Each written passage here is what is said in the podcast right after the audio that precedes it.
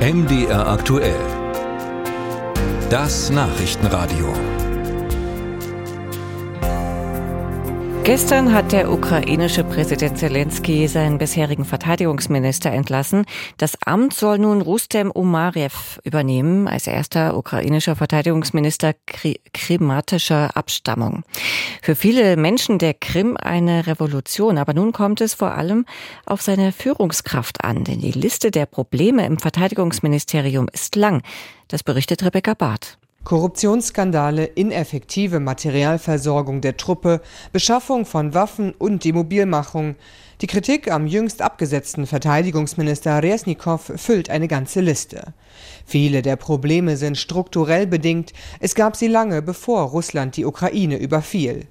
Resnikow aber hätte für Transparenz sorgen müssen, meint die Antikorruptionsaktivistin Tetjana Shevchuk. Das Problem von Resnikow ist, dass er uns ein Schlaflied gesungen hat. Alles ist gut, alles ist in Ordnung. Es gab keinen erwachsenen Dialog mit der Gesellschaft.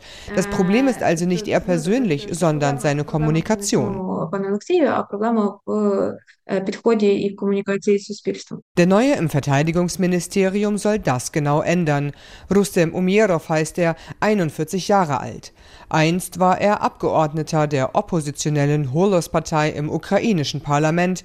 Zuletzt leitete er den staatlichen Vermögensfonds. Gerade deswegen sei er ein ausgezeichneter Kandidat für das schwierige Verteidigungsministerium, meint der ukrainische Abgeordnete Jaroslav Železniak. Der staatliche Vermögensfonds war schon immer ein komplexes Gebilde mit Tausenden von Unternehmen, Tausenden von Interessen, aber Rustem hat ein Jahr lang ohne einen einzigen Korruptionsskandal überstanden, was ihn wahrscheinlich nicht nur als einen anständigen Menschen, sondern auch als einen guten Manager auszeichnet.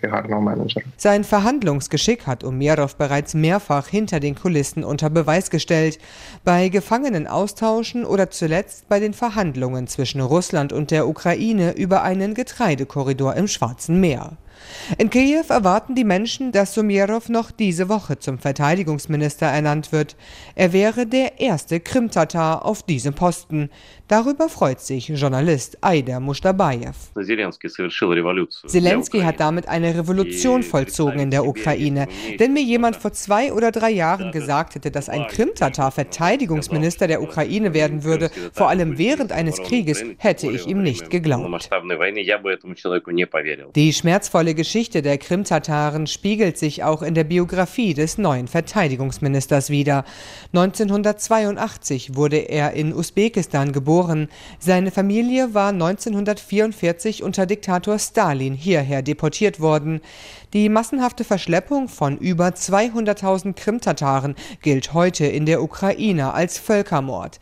Ein Krimtatar als Verteidigungsminister, während sich die Ukraine gegen den russischen Angriffskrieg verteidigt, ist ein starkes Symbol, findet Mushtabayev. Es ist eine Garantie und auch ein Signal an den Westen, dass man ohne die Krim nicht über die Zukunft reden kann. Die Krim ist das Wichtigste, die Ursünde.